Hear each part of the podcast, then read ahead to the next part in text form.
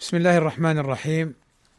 إن الحمد لله نحمده ونستعينه ونستغفره ونعوذ بالله من شرور أنفسنا ومن سيئات أعمالنا. من يهده الله فلا مضل له ومن يضلل فلا هادي له. وأشهد أن لا إله إلا الله وحده لا شريك له وأشهد أن محمدا عبده ورسوله. ألا وإن أصدق الكلام كلام الله وخير الهدى هدى محمد وشر الأمور محدثاتها وكل محدثة بدعة وكل بدعة ضلالة وكل ضلالة في النار. أما بعد فأحمد الله عز وجل أن يسر لي هذا اللقاء مع إخواننا السلفيين المقيمين في فرنسا وأسأله سبحانه وتعالى أن يجعله لقاء طيبا مباركا خالصا لوجهه الكريم. وفي هذا اللقاء أود أن أنصح نفسي وإخواني بعدة نصائح. النصيحة الأولى هي التذكير دائما وابدا بأن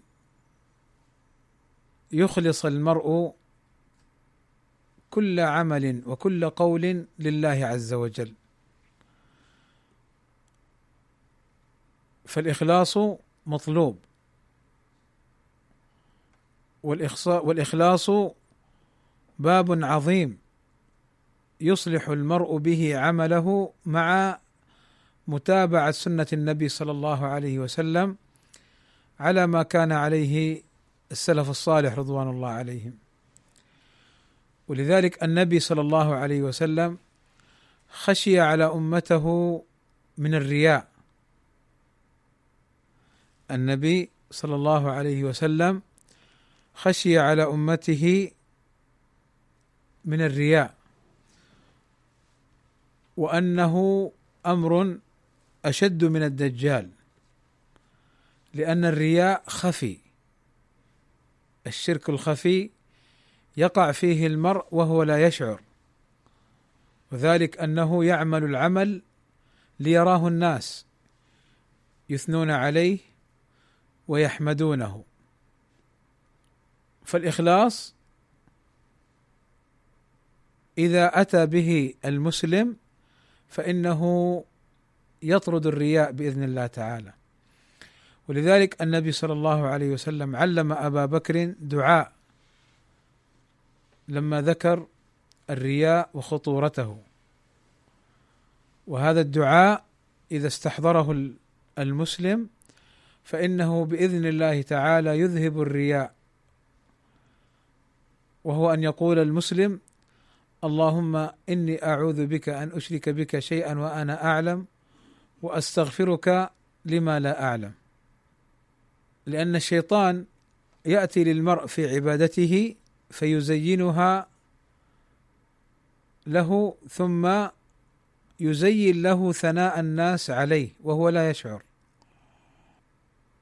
ومعلوم أن أول ثلاثة تسعر بهم النار قارئ للقرآن أو متعلم ومنفق ماله و مقاتل فالله عز وجل يسألهم فيما قرأت وفيما تعلمت؟ فيقول تعلمت وقرأت فيك يا الله. فيقول الله كذبت. بل تعلمت أو قرأت القرآن ليقال قارئ أو عالم. شوف انتبه. ليقال الإنسان يعمل العمل ما يراقب الله يراقب الناس. ما يطلب الثواب من الله يطلب الثواب من الناس بالثناء في الدنيا.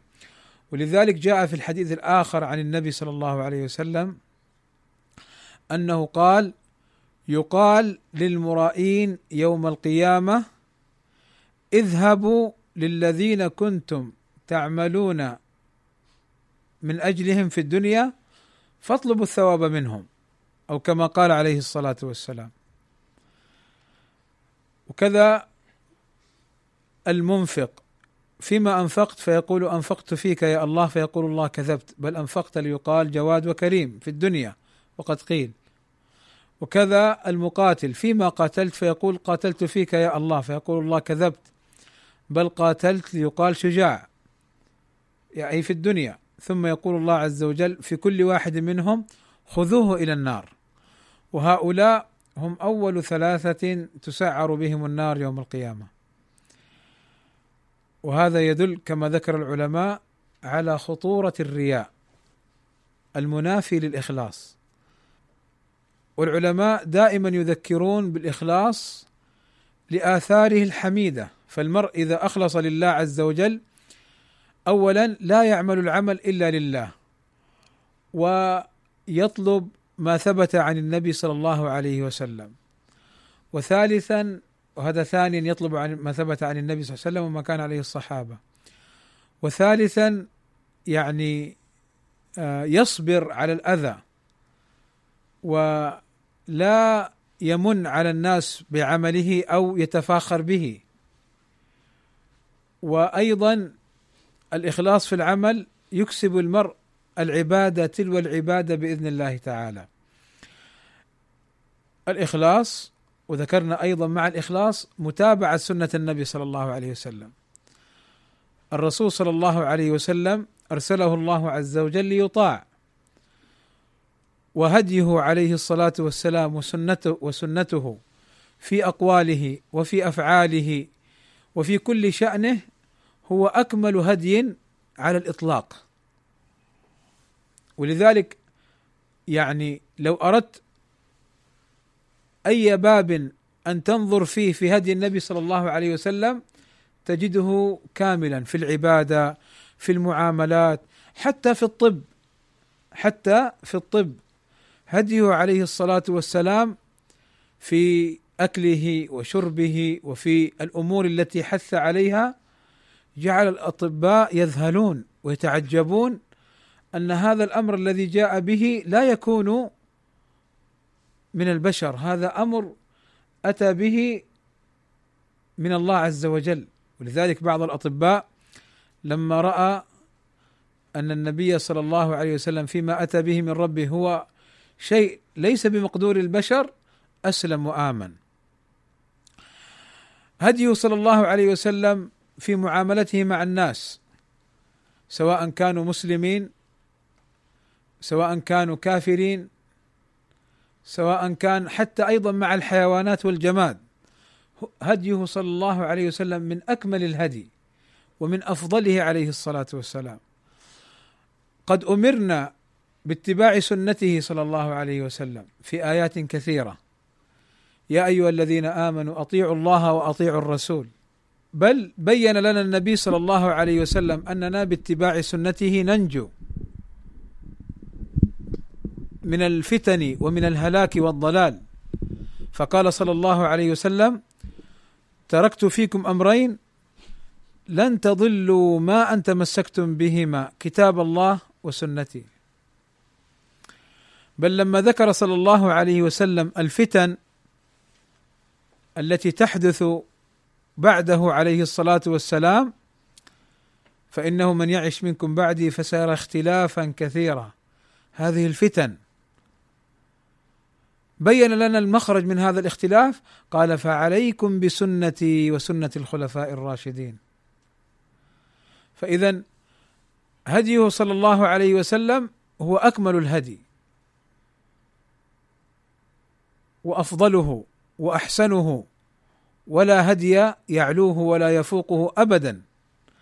ولذلك نحن نؤمن نؤمن جازمين بهذا الأمر.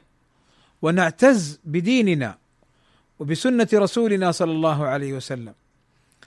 والله ما استطاع من طعن في الإسلام أن يطعن فيه إلا لما خالف بعض المسلمين سنة النبي صلى الله عليه وسلم. كان الناس يدخلون في دين الله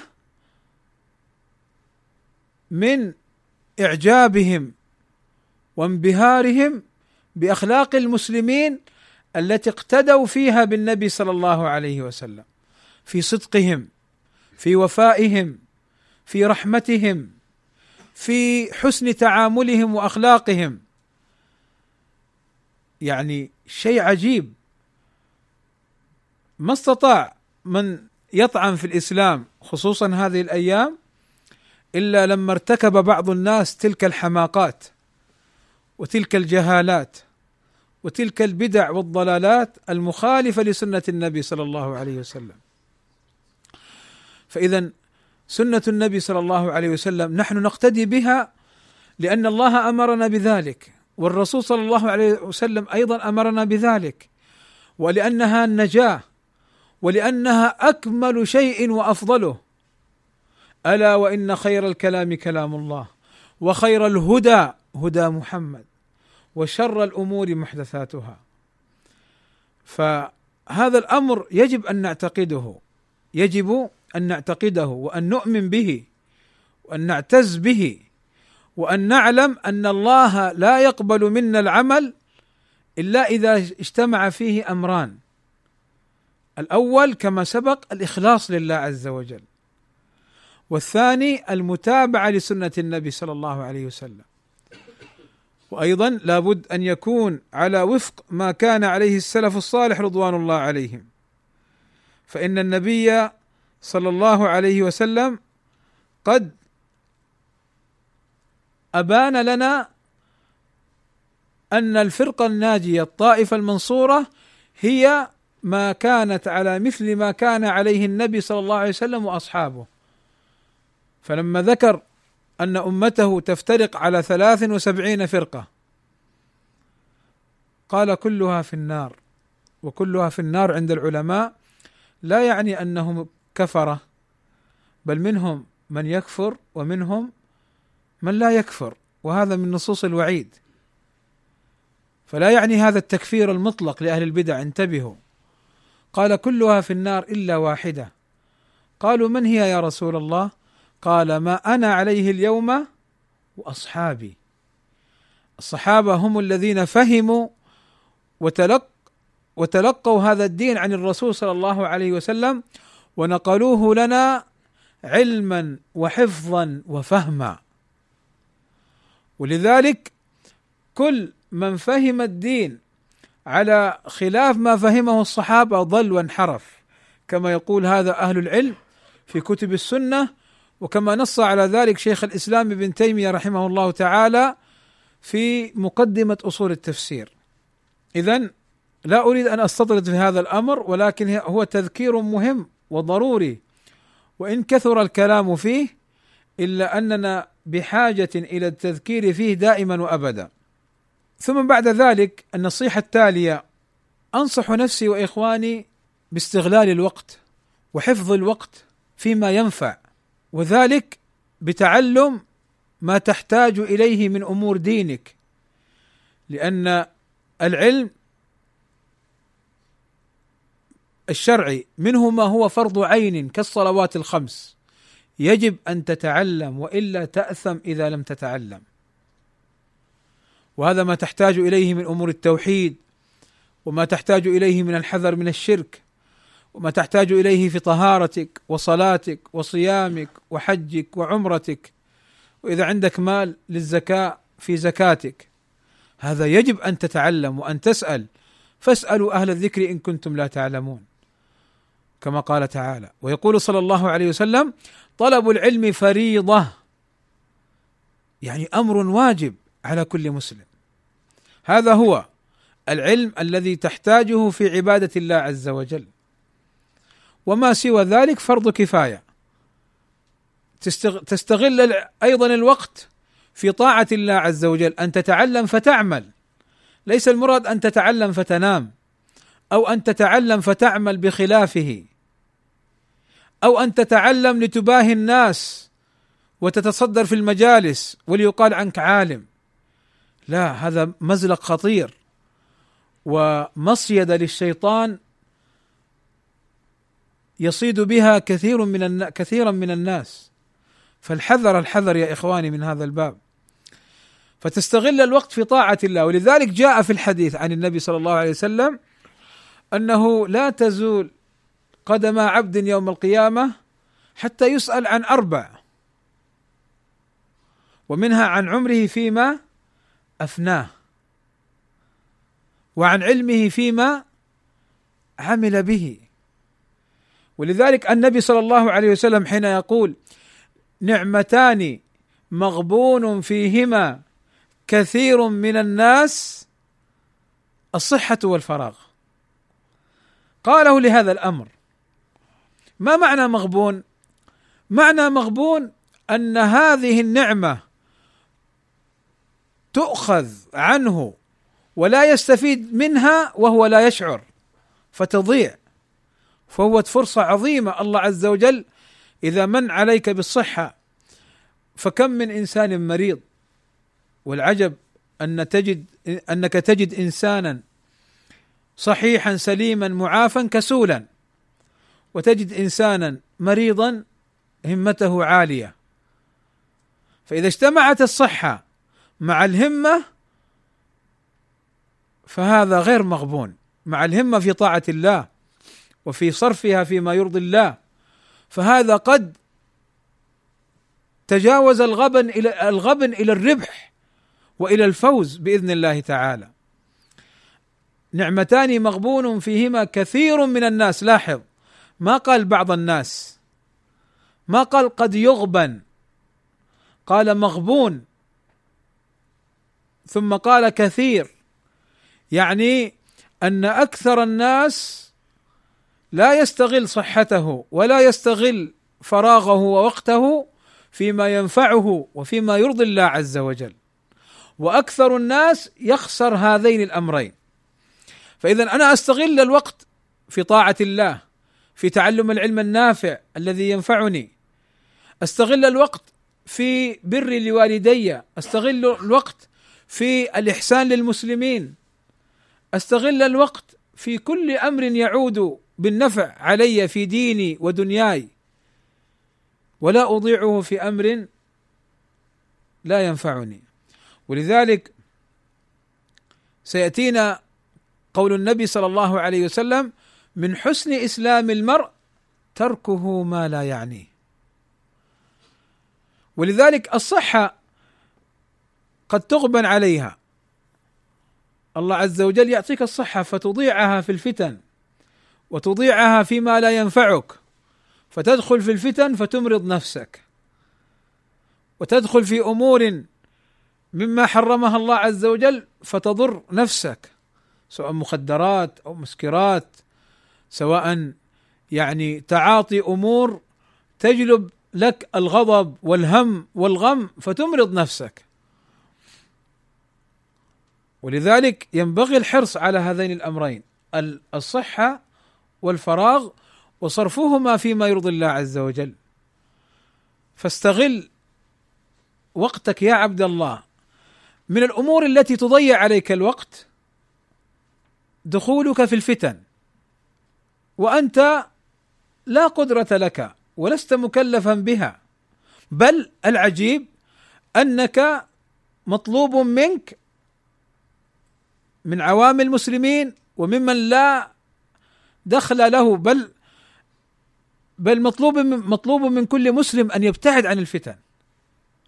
العلماء يعرفون الفتن فيحذرونها ولا يخوضون فيها.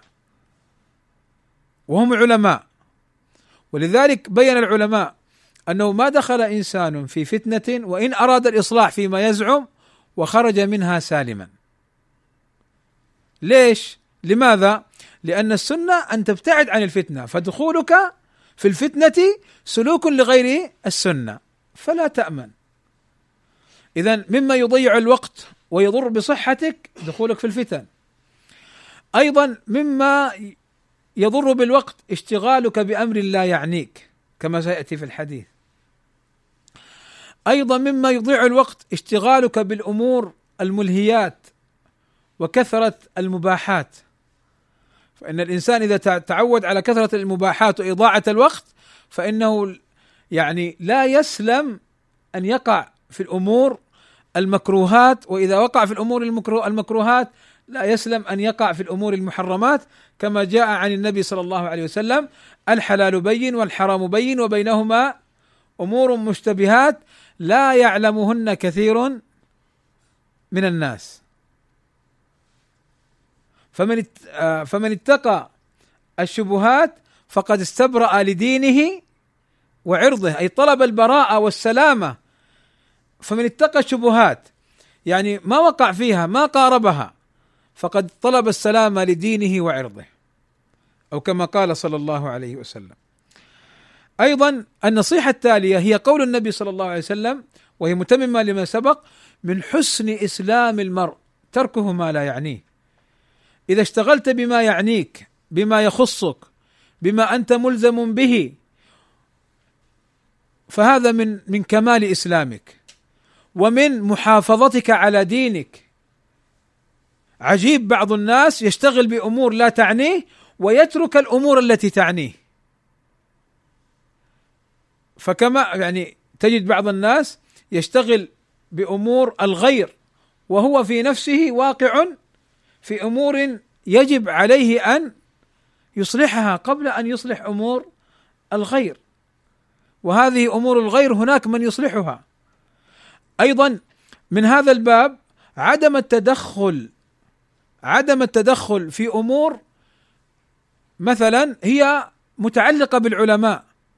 فتجد بعض الشباب يتدخل في أمور في مثل هذه الأمور ويخوض فيها. والعلماء يقولون اتركوها للعلماء وهذا يدخل فيها. فهذا داخل تحت قول النبي صلى الله عليه وسلم من حسن إسلام المرء تركه ما لا يعنيه. أيضا عدم التدخل في الأمور السياسية والأمور المتعلقة بولاة الأمر فهذا جانب ليس لعامة الناس وليس لأحد الناس إنما هذا للحاكم الشرعي وللعلماء الذين هم لهم يد مع في نصح الحاكم الشرعي حتى العلماء لا يخوضون في هذه الأمور إلا بقدر نصيحة الحاكم الشرعي على الطريقة الشرعية. أما إن دخل المرء في السياسة وخاض فيها فإنه وإن تسمى أو وإن زعم أنه يصلح أو يريد الخير أو كذا أو كذا فإنه لا يسلم. لأنه سلك غير الطريقة الشرعية. من حسن إسلام المرء تركه ما لا يعنيه. النصيحة التالية هي قول النبي صلى الله عليه وسلم دع ما يريبك إلى ما لا يريبك. وهذا أيضا متمم لما سبق. إذا أتاك أمر ارتبت فيه فدعه اتركه وخذ الأمر الذي لا ريب لا ريبة فيه. ولذلك السلام جاء عن النبي صلى الله عليه وسلم لما سئل عن البر والإثم. وقد جاءه الصحابي يسأله عن هذا وهذا من من دلائل النبوة. فجاءه الصحابي يريد أن يسأله عن أمر. فقال له صلى الله عليه وسلم جئت تسأل عن البر والإثم من فين علم الرسول؟ ما يعلم الغيب. أعلمه الله عن طريق الوحي. أوحى الله إليه أن هذا الرجل يسأل عن البر والإثم. قال نعم. فقال البر ها حسن الخلق والإثم ما حاك في نفسك وكرهت أن يطلع عليه الناس. فالأمر الذي يحيك في نفسك يعني يحدث لك ضيقا وحرجا وعدم اطمئنان له ويجتمع فيه أنك لا تحب أن يراك أو أن يعلم بك أحد بهذا الأمر فهذا من الإثم. فإذا حاك في نفسك هذا رابك فدعه. أما إذا حاك في نفسك وكرهت أن يطلع عليه الناس فهذا الإثم. النصيحة التي تليها هي قول النبي صلى الله عليه وسلم موص كل مسلم استعن بالله ولا تعجز. هذه وصية عظيمة. استعن بالله فأنت لا حول ولا قوة لك إلا بمن؟ إلا بالله. الثقة بالنفس وأنا أستطيع أن أفعل وأنا أستطيع أن أحقق. هذا كله يخالف هذا الأمر. فأنت لا أنت ضعيف. أنت لا حول لك ولا قوة إلا بالله عز وجل. تريد أن تحقق الأمر خذ بالأسباب ولكن استعن بالله عز وجل. اطلب العون وتوكل على الله وخذ الأسباب. امضي في أمرك الذي عزمت عليه. مستعينا بالله عز وجل. إياك نعبد وإياك نستعين. ولا تعجز. يعني لا يأتيك الشيطان يثبطك عن الخير. بل إذا رأيت الأمر الطيب والأمر الخير والأمر الموافق للسنة فافعله ولا تتركه عجزا. الوصية التي تليها هي قول النبي صلى الله عليه وسلم أحب الأعمال إلى الله أدومها وإن قل. عمل يسير تستمر عليه خير من عمل كثير تنقطع منه. مثلا واحد إذا قام الليل صلى مثلا إحدى عشر ركعة. هو لو يستطيع أن يستمر على هذا الأمر طيب. ولكن ممكن يقوم ليلة ليلتين ثلاثة أربعة شهر شهرين. ثم بعد ذلك يترك القيام. ورجل آخر يقوم يوتب بركعة أو بثلاث أو بخمس أقل منه ولكن على الدوام دائما. هذا أفضل من الذي يوتر كثير ثم ينقطع. ليش؟ لأن القليل مع الاستمرار كثير وللكثير مع الانقطاع قليل. فلذا كان أحب الأعمال إلى الله أدومها وإن قل.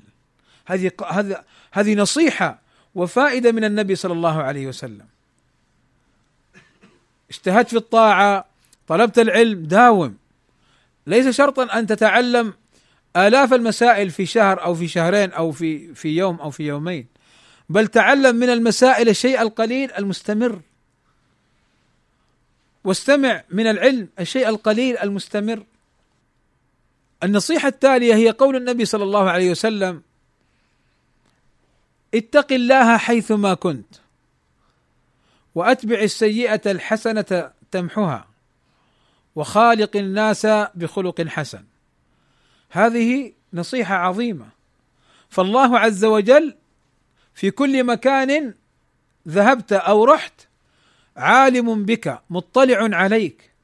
لا يخفى عليه شيء في الأرض ولا في السماء. سبحانه وتعالى. فاتق الله حيثما كنت لأن الله كما قال وهو معكم أينما كنتم معنا بماذا؟ بعلمه كما قال ابن عباس. فاتق الله تجعل بينك وبين عذاب الله وقاية بفعل الطاعات واجتناب المعاصي. طيب وقعت في في, في الذنب لا تيأس. تكرر الذنب لا تيأس تب. وارجع إلى الله عز وجل. ولو كثرت ذنوبك ولو كثرت خطاياك ولو أذنبت ثم تبت ثم أذنبت ثم تبت لا تيأس. استمر في التوبة. فإن الله عز وجل أخبرنا كما أخبرنا النبي صلى الله عليه وسلم أن عبدا أذنب ذنبا ثم تاب. فقال الله عز وجل أذنب عبدي ذنبا وعلم له وعلم أن له ربا يغفر الذنوب. ثم أذنب هذا العبد ثم تاب فقال أذنب عبدي ذنب وعلم له أن وعلم أن له ربا يغفر الذنوب. ثم أذنب هذا العبد ذنبا بعد ما تاب وتاب أذنب. فقال الله عز وجل ثم تاب هذا العبد فعلم الله فقال الله عز وجل علم أذنب عبدي وعلم أن له ربا يغفر الذنوب. أشهدكم أني قد غفرت له باب التوبة مفتوح باب التوبة كبير جدا. ورحمة الله واسعة فمهما أذنبت ومهما أسرفت على نفسك بالذنوب تب وارجع إلى الله عز وجل. وفي هذا الحديث أرشدنا لمسألة مهمة وهي أننا إذا أذنبنا ذنبا أن نعمل صالحا.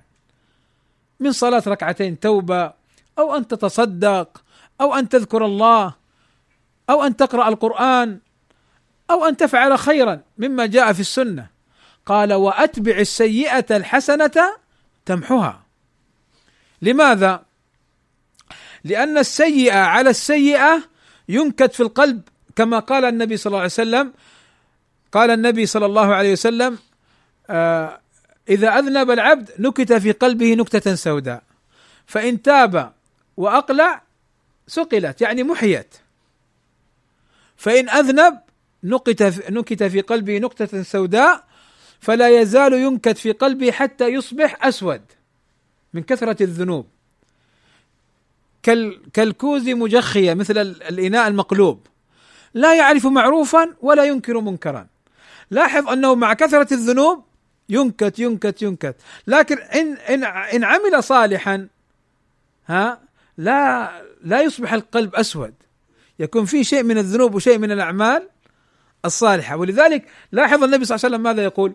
وأتبع السيئة الحسنة ماذا؟ تمحها. واضح؟ هذه وصية عظيمة. إذا أذنبت وكل بني آدم خطاء وخير الخطائين التوابين أو التوابون كما قال صلى أو كما قال عليه الصلاة والسلام أتبع السيئة الحسنة. هذه وصية عظيمة. ولذلك إذا إذا المرء أذنب وأذنب وأذنب وأذنب يشعر بالوحشة في قلبه. ما الحل؟ أن تتبع السيئة الحسنة. ثم قال وخالق الناس بخلق حسن. شوف شيء شيء عظيم.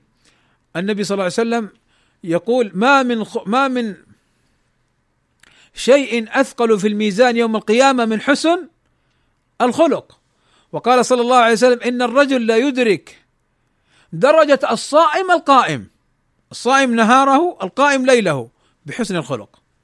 حسن الخلق تتعامل مع الناس تتغاضى عن أخطائهم تصفح تعفو تصبر عليهم. تؤذى فيعتذر إليك فتقبل. أه تحسن للناس تحسن لمن أساءك. أه يعني تبادر بالخير. للناس للحيوان. للمسلم للكافر. حتى الكافر تحسن إليه بعدم الأذية بالصدق معه بنصحه بدعوته. حتى لو كان كافر. نعم أنت تبغضه لكفره. أنت لا تواليه لكفره. لكن نصحك والإحسان إليه لا يعني المحبة له. وإنما كما أخبرنا الله عز وجل أنه لم ينهانا عن الذين لم يقاتلون في الدين أن نبرهم وأن نحسن إليهم ونقسط إليهم. فهذا أمر عظيم حسن الخلق. مع مع زوجتك مع أبنائك مع أمك مع أبيك مع إخوانك. من النسب مع إخوانك المسلمين. أن تحذر من التدابر والتباغض والتحاسد. والت... و... يعني والتفرق وإفساد ذات البين كما قال النبي صلى الله عليه وسلم إياكم وفساد ذات البين. يعني المشاكل وال... وال... والتفرق بين المسلمين فإنها الحالقة. لا أقول تحلق الرأس وإنما تحلق الدين. ولذلك الله عز وجل يقول إنما المؤمنون إخوة. والله عز وجل يقول وإن طائفتان من المؤمنين اقتتلوا فأصلحوا بينهما. ما قال يعني اقتلوهم ولا قال كونوا مع إحدى الطائفتين؟ دعا للصلح بينهما مع أنهم وصلوا إلى درجة ماذا؟ القتال. والنبي صلى الله عليه وسلم يقول المسلم أخو المسلم لا يظلمه ما تؤذيه. حتى ولو آذاك تصبر عليه. لو ظلمك لك أن تقتص بمقدار ما ظلمك لكن ليس لك أن تتعدى عليه. فلو مثلا لو سبك فلك أن ترد بم... ترد عليه بمثل ما سبك والأفضل أن تتغاضى عليه تتغاضى عنه. لكن لو سبك مثلا فزدت في مسبته فكلاكما آثم. كما في الحديث عن النبي صلى الله عليه وسلم. فإذا وخالق الناس بخلق حسن. وأحذر نفسي وإخواني مما قد نرى أو نسمع من الفرقة والاختلاف والتنابذ وعدم الألفة والمحبة بين السلفيين. فهذه أمور كلها تضعف الصف السلفي. هذه أمور كلها تقوي شوكة أهل البدع في الطعن في السلفيين في الطعن في المنهج السلفي تقوي شوكة أهل البدع في اصطياد السلفيين وتشكيكهم في السلفية. المنهج السلفي بعيد كل البعد عن هذه عن هذا الخلاف والشقاق. منهج قويم واضح بين. ولكن لما دخل فيه الدخل ودخل فيه من لا يحسنه ودخل فيه من لم يتعلم هذه الأمور وقعت مثل هذه الهنات ومثل هذه الأخطاء. فالله الله في الألفة والمحبة فيما بينكم. الله الله في التواضع مع إخوانكم والصبر على أذاهم. أنت لما تصبر الله يكتب لك الأجر. أنت لما تصبر الله يرفعك في الدنيا والآخرة. لله تصبر لله. أنت لما تصبر تكون سببا في تقوية الصف السلفي السلفي. هذه أمور كثير تحققها. أنت لما تصبر الله يعوضك في نفسك فيرضيك ويرضي عنك من شاء. لكن لما تغضب لنفسك وتثأر ومشاكل اولا تمرض لأن الأطباء ذكروا أن الغضب والهم والحزن يهد يهدم البدن يهد البدن ويمرض. وذكروا أيضا كما تعلمون أن الغضب جمرة من الشيطان. كما جاء عن النبي صلى الله عليه وسلم حينما ذكر الغضب أنه من الشيطان. وأن الإنسان يقول أعوذ بالله من الشيطان. وأنه إذا كان قائما يجلس إذا كان جالسا يضطجع. كم كم حصلت من من قتل بسبب غضب في لحظة؟ يندم الإنسان طول عمره. كم من إنسان طلق زوجته في لحظة غضب ويأتي ويبكي زوجتي زوجتي وأولادي أنا أحبها وأنا كذا من إيش؟ من الغضب. عود نفسك على الصبر وعدم الغضب وعلى امتصاص الأمور. وعلى تقبل هذا أخوك المسلم حتى لو أخطأ عليك هذا أخوك اصبر عليه. فإذا كان من النسب فهذا حق أكبر كم الآن نسمع من إخوة في النسب متهاجرين متضاربين متناحرين لماذا؟ أين السلفية؟ أين السنة؟ أين حسن الخلق؟ أين الصبر على الأذى؟ لابد السلفية منهج يقوم على العلم والعمل وعلى التطبيق على ما كان عليه السلف الصالح فلنراجع حساباتنا في هذا الأمر. فأوصيكم بالألفة والمحبة وأحذركم من الفرقة والاختلاف ومن النزاع والشقاق. فكونوا كما قال النبي صلى الله عليه وسلم فكونوا عباد الله إخوانا. أسأل الله عز وجل أن ينفعني وإياكم بما سمعنا وأن يكون حجة لنا لا حجة علينا. وأسأله سبحانه وتعالى أن يرزقنا العلم النافع والعمل الصالح وأرزقه سبحانه وتعالى أن يفرج همومنا ويكشف كروبنا وأن ييسر أمورنا وأن يرحم موتانا وموتى المسلمين وأن يشفي مرضانا وأن يسهل لكل ذي آه يعني صاحب أمر يطلبه في طاعته وفي مرضاته أن يسهله عليه.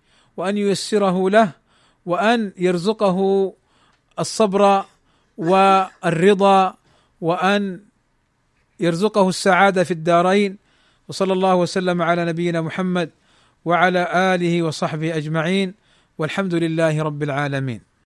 أحسن الله إليكم شيخنا الفاضل وبارك فيكم وبارك الله فيكم وأسأل الله جل جلاله أن يجعل هذا أو هذه الكلمة الطيبة في ميزان حسناتكم. يوم لا ينفع مال ولا بنون إلا من اتى الله بقلب سليم. يقول السائل شيخنا الفاضل هل يجوز أن تكون ملابس أولادنا تحت الكعبين يعني قبل البلوغ؟ ومتى يحرم كشف عورتهم؟ تحت الكعبين. نعم. قول النبي صلى الله عليه وسلم ما أسفل الكعبين ففي النار عام. يشمل الصغار والكبار.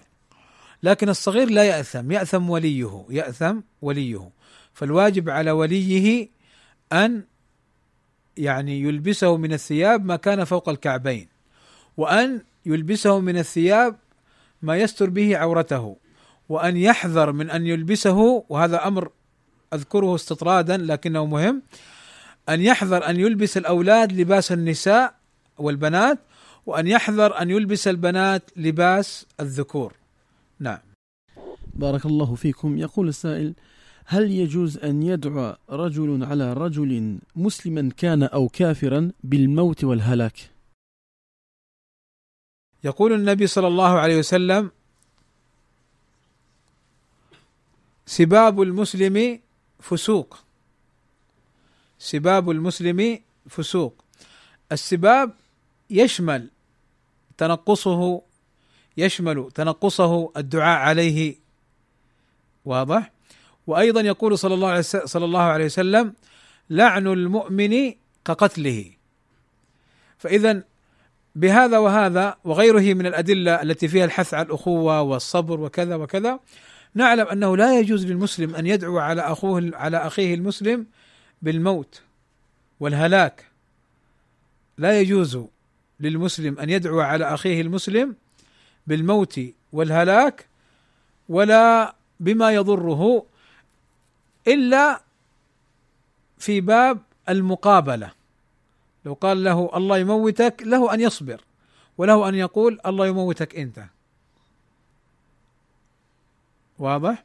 لكن الأفضل أن يصبر وأن لا يدعو إليه عليه نعم. بل حتى العلماء يعني ذكروا أن هذا من باب التعدي في الدعاء المجاوزة. بل حتى الكافر اللي هو الكافر ما تدعو عليه بالهلاك. يعني الله يهديهم الله يصلحهم. ولذلك النبي صلى الله عليه وسلم لما قال له اليهود السام عليك والسام الموت فقال وعليكم. فلما قالت عائشة رضي الله عنها أم المؤمنين غضبا للنبي صلى الله عليه وسلم ويعني وردا لكيدهم قالت وعليكم السام والموت إخوة إخوة القردة والخنازير وكذا وكذا. فقال لها النبي صلى الله عليه وسلم يا عائشة ما كان الرفق في شيء إلا زانه وما نزع من شيء إلا شانه. قالت أما سمعت ما قالوا يا رسول الله؟ قال له أما سمعت ما قلت وعليكم. ردها عليهم. واضح؟ لكن ما ابتدأهم النبي صلى الله عليه وسلم أن يقول السلام عليكم.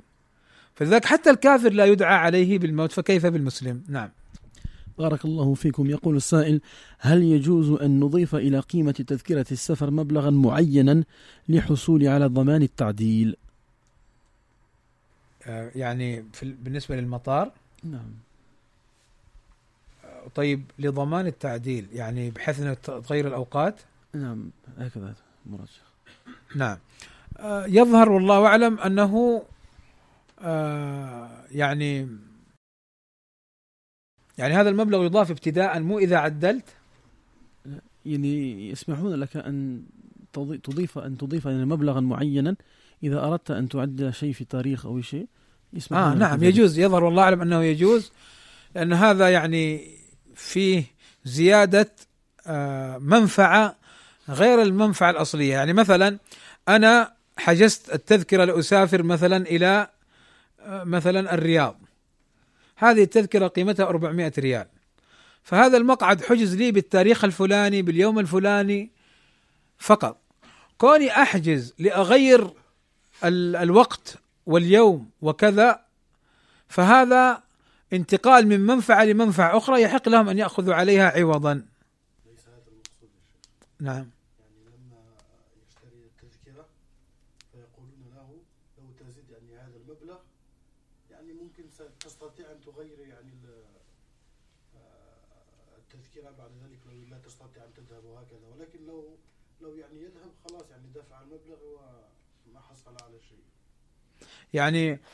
هو إذا ذهب في الموعد راح على المبلغ الزائد.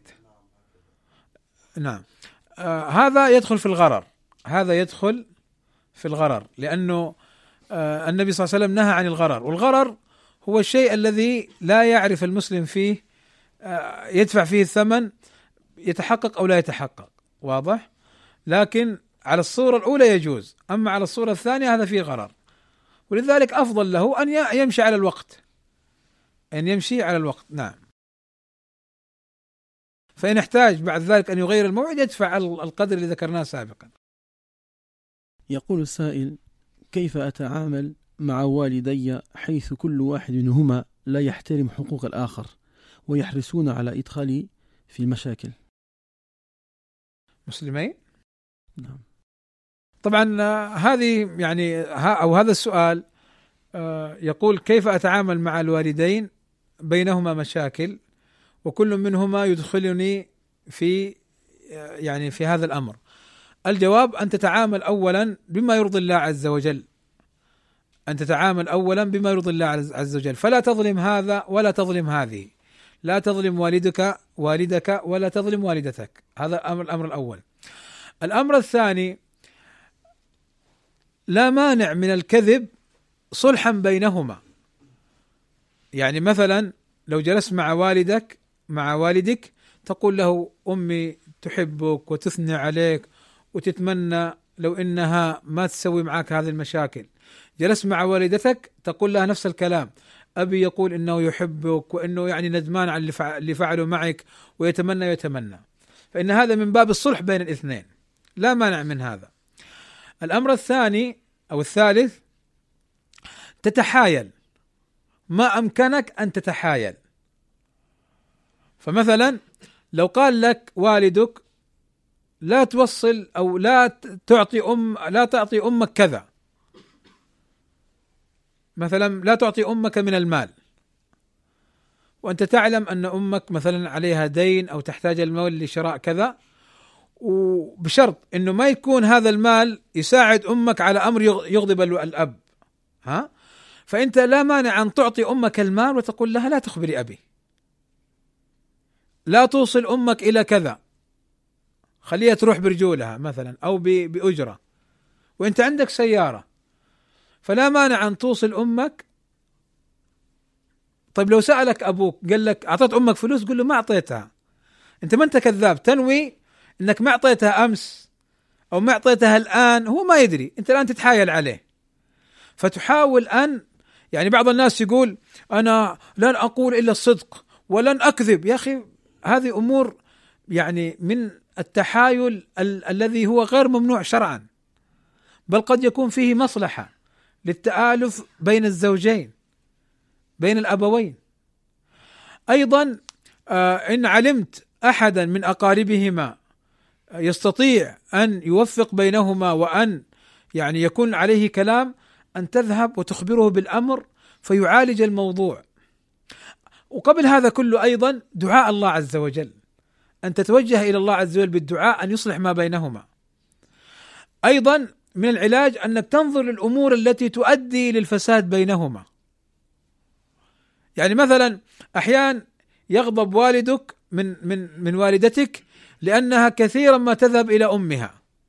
فأنت تذهب إلى جدتك اللي هي أم والدتك تذهب لها وتقول لها ترى نبغى نعالج المشكلة مع أمي وأبي. إذا جاتك أمي قولي لا تجيني دائما. حاولي تجيني بعد أسبوع أسبوعين ثلاثة. أنا ما أحب أحد يجيني. فهي لما تشوف إنه أمها تمنعها من هذا خلاص تقعد تجيها بعد فترة وفترة فيرضى الأب مثلا.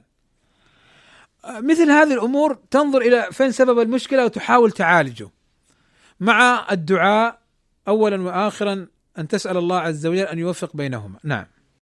بارك الله فيكم وأحسن الله إليكم. يقول السائل كيف نطلب العلم ونحن في فرنسا ولا يوجد علماء؟ نعم. طلب العلم الله يبارك فيكم في بلاد يعني في مثل بلادكم التي لا يوجد فيها علماء. هو الله يبارك فيكم اولا إن كان يوجد عندكم طلاب علم ولو كانوا طلاب علم أنتم ترونهم مثلا طلاب علم صغار تستفيدون منهم العلم الذي عندهم وتستفيدون منهم فيما تعلموه. هذه أول مرحلة. يعني بعض الناس يقول لك ما عندنا علماء تجد عنده طلاب علم. طيب ليه ما تستفيد من فلان وفلان؟ يقول لك لا هذا ما هو عالم. أقول لك ليس شرطا ليس شرطا أن لا تأخذ العلم إلا من العالم الكبير. لا. فالنبي صلى الله عليه وسلم كان يرسل أصحابه ويعلمون الناس مع وجود النبي صلى الله عليه وسلم. وأيضا إن استطاع المسلم أن يرحل للعلماء فيطلب منهم علم هذا طيب ولكن ليس شرطا.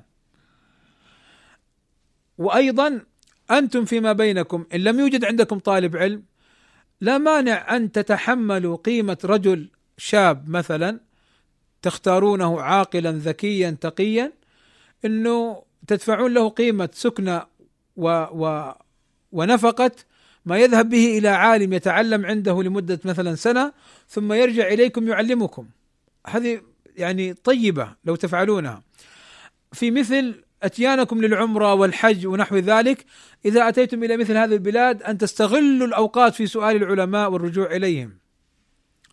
أيضا عن طريق المسجلات والإنترنت والدروس السلفية العلمية النافعة. وهنا أحث نفسي وإخواني على السماع للعلماء المعروفين السلفيين والبعد عن السماع لكل أحد فليحرص المسلم كما قال ابن سيرين إن هذا العلم دين فانظروا عمن تأخذون دينكم. أيضا قراءة الكتب إذا عندك القدرة على قراءة كتب العلماء بن باز بن عثيمين الألباني الفوزان وغيرهم من العلماء تقرأ لهم. الشيخ النجمي الشيخ ربيع الشيخ زيد وغيرهم من العلماء رحم الله من مات وحفظ الله الأحياء. فقراءة إذا عندك القدرة على القراءة فما فهمته فاعمل به وادعو إليه. وما لم تفهمه فاسأل عنه ولا تتكلم فيه إلا بعلم. فالحمد لله الشيخ العثيمين رحمة الله عليه سئل عن الاستفادة من الأشرطة قال هذا أمر الله سهل لنا. يعني أول ما في المسجلات ولا في الإذاعات تسمع الدرس وأنت في عقر دارك. ما في تروح العالم تسمع منه وترجع. غير كذا ما فيش. الآن هذه نعمة دروس يومية في الليل والنهار. في على مدار الأوقات. المشايخ السلفيين جزاهم الله خير سواء في مكة في المدينة في الكويت في مصر في غيرها دروسهم كل بحسبه. يعني هذه نعمة تستغل مثل هذه الأمور. آه، أيضا عن طريق الهاتف سؤال العالم فيما ينفعك والله أعلم. أيضا المذاكرة مع إخوانك. المذاكرة مع إخوانك للعلم هذا من سبل تعلم العلم، نعم. بارك الله فيكم وأحسن الله إليكم. ما حكم ذكر بعد أعمالنا الصالحة لحث الناس على فعلها؟ نعم، هذه المسألة وهي أن المرء يذكر عمله الصالح ليقتدى به هي مسألة يعني آه كما قال العلماء إن علم المرء من نفسه الثبات والإخلاص. وكان مقصوده فعلا دعوة الناس إلى هذا الخير. مما يرجى أن يكون هذا الخير قدوة لغيره فلا مانع من ذلك. لا مانع من ذلك. فيعني كان مثلا ابن مسعود يقول لو أعلم أن احدا أعلم مني بالقرآن لرحلت إليه. وأظن أبو حميد الساعدي أو غيره أظن أبو حميد الساعدي رضي الله عنه وعن جميع صحابة رسول الله صلى الله عليه وسلم لما ذكروا صفة الصلاة قال وأنا أعلمكم بصلاة النبي صلى الله عليه وسلم. ولما تصدق ذاك الرجل بصره لما جاء النبي صلى الله عليه وسلم وحث على الصدقة فجاء بعض الصحابة بصرة يعني بكيس من من المال فتصدق به أمام الناس. وعمر يقول كنت اتسابق كنت أتسابق أنا وأبو بكر يعني في العمل الصالح. لما دعا النبي صلى الله عليه وسلم بالتصدق بالمال فقال عمر يعني لأسبقن اليوم أبو بكر. فأتى عمر بنصف ماله ووجد أن أبا بكر قد تصدق بماله كله. هذا ذكر عمر رضي الله عنه. يعني آه يدخل في هذا الباب. إنه في ثقة بإذن الله وإخلاص وتجرد وأيضا في كما يقول العلماء إخلاص وأيضا ذكره في تحقيق مصلحة للغير بالاقتداء وأما إخفاء الصدقة وإعلانها فكما في القرآن وإخفاؤها عن يعني عدم إظهارها إذا ما كانت هناك مصلحة تتحقق بإظهارها والله أعلم. بارك الله فيكم يقول السائل: لا أستطيع أن أصوم لمرض دائم فهل يجوز لي أن أوكل جمعية سلفية في إطعام المساكين؟ يعني إن كان المرض لا يرجى برؤه فنعم فيكفر عن كل يوم إطعام مسكين. إن استطاع هو بنفسه أن يطعم فهذا أفضل. ما استطاع فله أن يوكل غيره من من إخوانه المسلمين. سواء جمعية سلفية أو صديقه أو قريبه أو ولده أو نحو ذلك لا مانع أن يوكل غيره بذلك، نعم. بارك الله فيكم. يقول السائل صلاة العشاء في بلجيكا متأخرة وأغلب المساجد يصلونها بعد المغرب مباشرة أو بعد الساعة والنصف أي قبل الوقت أو قبل دخول الوقت. فماذا نفعل؟ نعم. الصلوات الله يبارك فيكم لها أوقات. معلومة. فلا ي... ومن شرط صحة الصلاة أن تصليها على الوقت إلا في الجمع تقديم أو تأخير. بل حتى لو صليت مثلا العشاء قبل الوقت ثم ظهر لك أنك صليتها قبل الوقت تحتسبها نافلة. فتدخل في فتصلي في الوقت. طيب المسألة التي ذكرها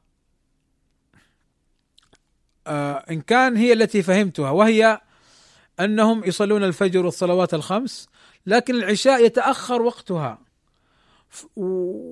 ولا يستطيعون ينامون ثم ثم يستيقظون للصلاة ثم يرجعون ينامون. لأنهم يكونون متعبين جدا فإذا ناموا ما يستيقظون إلا في الفجر حاولوا ما استطاعوا.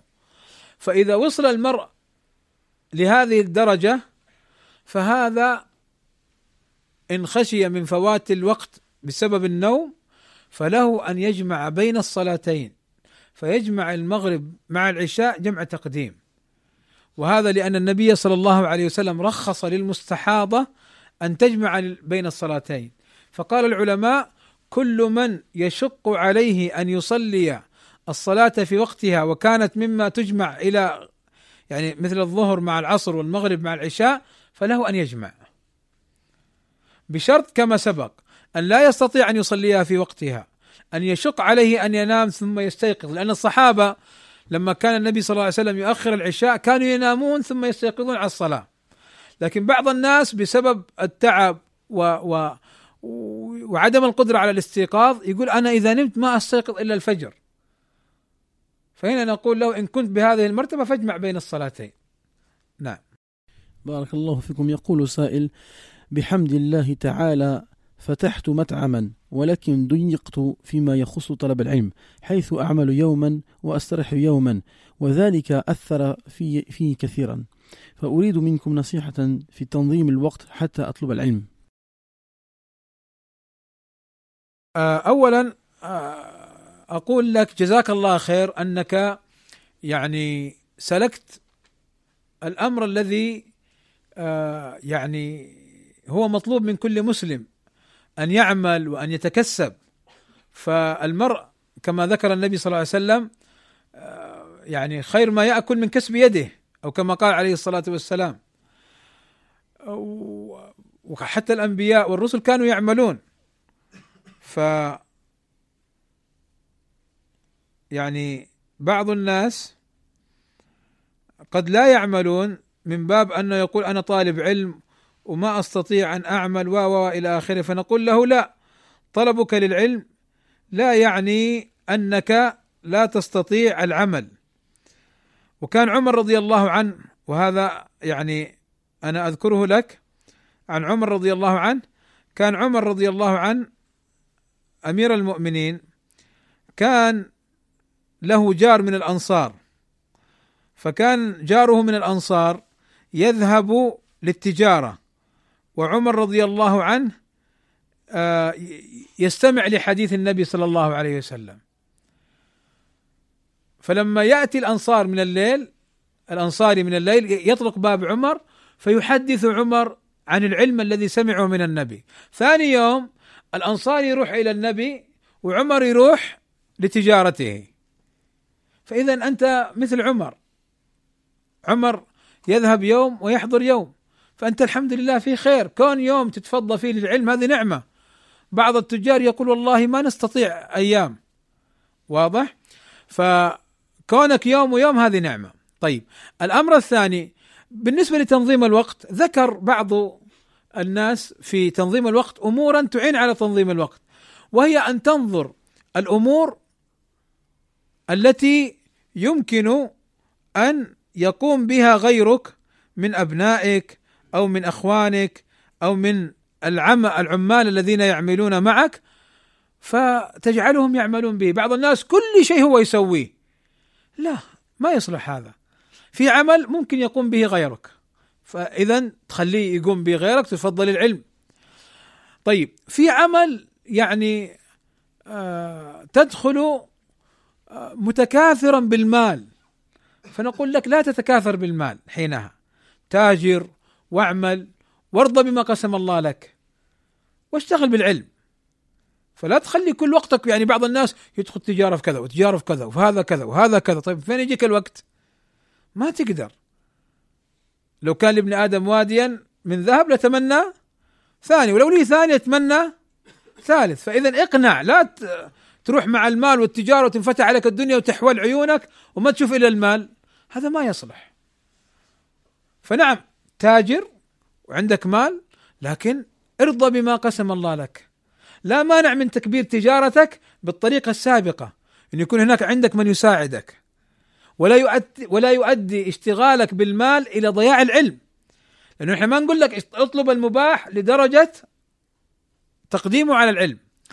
الأمر الثالث كما ذكر بعض يعني الباحثين في هذا المجال يقول يعني في أمور في التجارة يعني في أمور عموما التجاره ولا غيرها؟ يقول يعني يمكن أن تؤخرها. طيب أنا عندي أمور في التجارة يمكن أن أؤخرها. فأطلب العلم ثم بعد ذلك الأمور التجارة أقدمها بعد ذلك. فاذا لا تقدم كل أمور التجارة وتأخر العلم. واضح؟ آه بعد ذلك آه يعني تعلمت شيء اعمل به. تعلمت شيء اعمل به. من تنظيم الوقت في العلم أيضا أنك إذا تعلمت الشيء آه أثناء العمل أثناء العمل لا مانع أنك يعني مثلا رحت تقضي شغلة في الطريق عند الإشارة لا مانع أنك تشتغل بمراجعة قرآن بمراجعة محفوظ. رحت تنتظر واحد يتأخر عليك يعني دقائق كثيرة يكون معك كتاب أو شيء تسجله أو تراجعه أو تحفظه. فهنا الآن يعني نظمت وقتك واشتغلت وحاولت إنك ما تضيع. واعلم أن التجارة بالطريقة السابقة لا تنافي العلم. نعم. يظن أن الإنسان إذا كان تاجر فهو جاهل. أقول هذا من الجهل. فبعض الصحابة كانوا من كبار التجار مثل عثمان وغيره. ولم يكن هذا مانعا لهم من العلم. نعم. بارك الله فيكم وأحسن الله إليكم. يقول السائل بماذا نبدأ في تربية الأولاد؟ آه، تربية الأولاد تبدأ معهم بتعليم بتعليمهم آه، ما يهمهم من أمور العقيدة. أين الله؟ في السماء. تعليمهم إنه الأركان الإسلام آه، خمسة أركان الإيمان ستة شروط لا إله إلا الله كذا. تحف تلقنهم هذا الصغار. ثم إذا كانوا سبع سنين تعلمهم الوضوء والصلاة. لأن النبي صلى الله عليه وسلم يقول مروا آه مروا أولادكم بالصلاة لسبع واضربوهم واضربوهم عليها لعشر. فقوله مروا أولادكم بالصلاة مو معناه تخليهم يصلي وهو ما يعرف يتوضأ تعلم الوضوء وتعلم الصلاة. شيئا فشيئا. ثم بعد ذلك ما يحتاج إليه مثلا من أحكام طهارته وأحكام يعني دينه و من الأساس طبعا من الأمور المهمة احترام احترام القرآن احترام الرسول صلى الله عليه وسلم محبة الصحابة وأيضا لا مانع الصغار. طبعا إذا كانوا يعني في سن يستطيعون يفهمون مثل هذا الكلام أن تبين لهم أن أهل الحق هم أهل السنة وأن أهل الباطل هم أهل ك... وهكذا بهدوء وأيضا أن تعلمهم من هم العلماء. طبعا مو كله مرة واحدة. هذا خطأ. يجيب ولده يعني يأتي له بجبل من المعلومات هذا خطأ. لو كل يوم مسألة واحدة تعلمه وتراجع معه و و و و وتسأله وتعطيه أيضا هدية أو أو هد أو لعبة أو مثلا ريال أو مال مبلغ من المال على جدي واجتهاده فهذا خير إلى خير. نعم. تزوجت أخت زوجتي بأحد الإخوة ولما تعرفت عليه بدا لي أنه يدافع عن المغراوي. ولقد نصحته مرارا فأقر بدلالة المغراوي في أول الأمر لكن الآن أصبح أشد أشد دفاعا عنه. فنصحته مرة أخرى لكن لم يقبلها. فهل يجب علي أن أهاجره أم أستمر في النصيحة؟ هل هو يعني يدافع عن المغراوي عن علم وعن تعصب ولا بجهل؟ طيب نبين نبين هذا. يعني هذا السائل يسأل عن آه، زوج أخت زوجته. تبين أنه مع أهل البدع يماشيهم ويعني آه، يواليهم فكيف يتعامل معه؟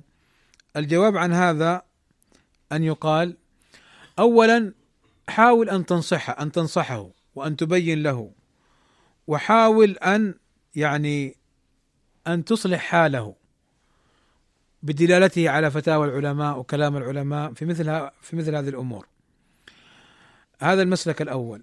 المسلك الثاني إن شعرت منه استجابة أو نوع تأثر أو نوع كذا فاستمر لا تيأس لا تبدأ بالهجر حتى لو بينت له ابتداء وتشعر أنه ليس عن هوى يعني بعض الناس قد يظن أن فلانا من الناس يعني من العلماء وأن فلانا من الناس ممن يعني هو على الحق. فهو لما لا يقبل كلامك ليس معناه أنه لا يقبل الحق ولكن هو جهلا منه أخطأ الطريق. فما تسارع في هجره وتضليله ونحو ذلك بل تصبر عليه وعلى نصيحته. مع الحذر من آه أن تسمع لكلامه وشبهاته. أن تكثر من جداله آه ومناقشته في هذه الأمور. طيب أنا إيش أسوي؟ أنا أوصل له كلام العلماء. أوصل له فتاوى العلماء. أبين له خطر هذا الشخص. ولا أفتح له المجال في في النقاش وفي الجدال. واضح؟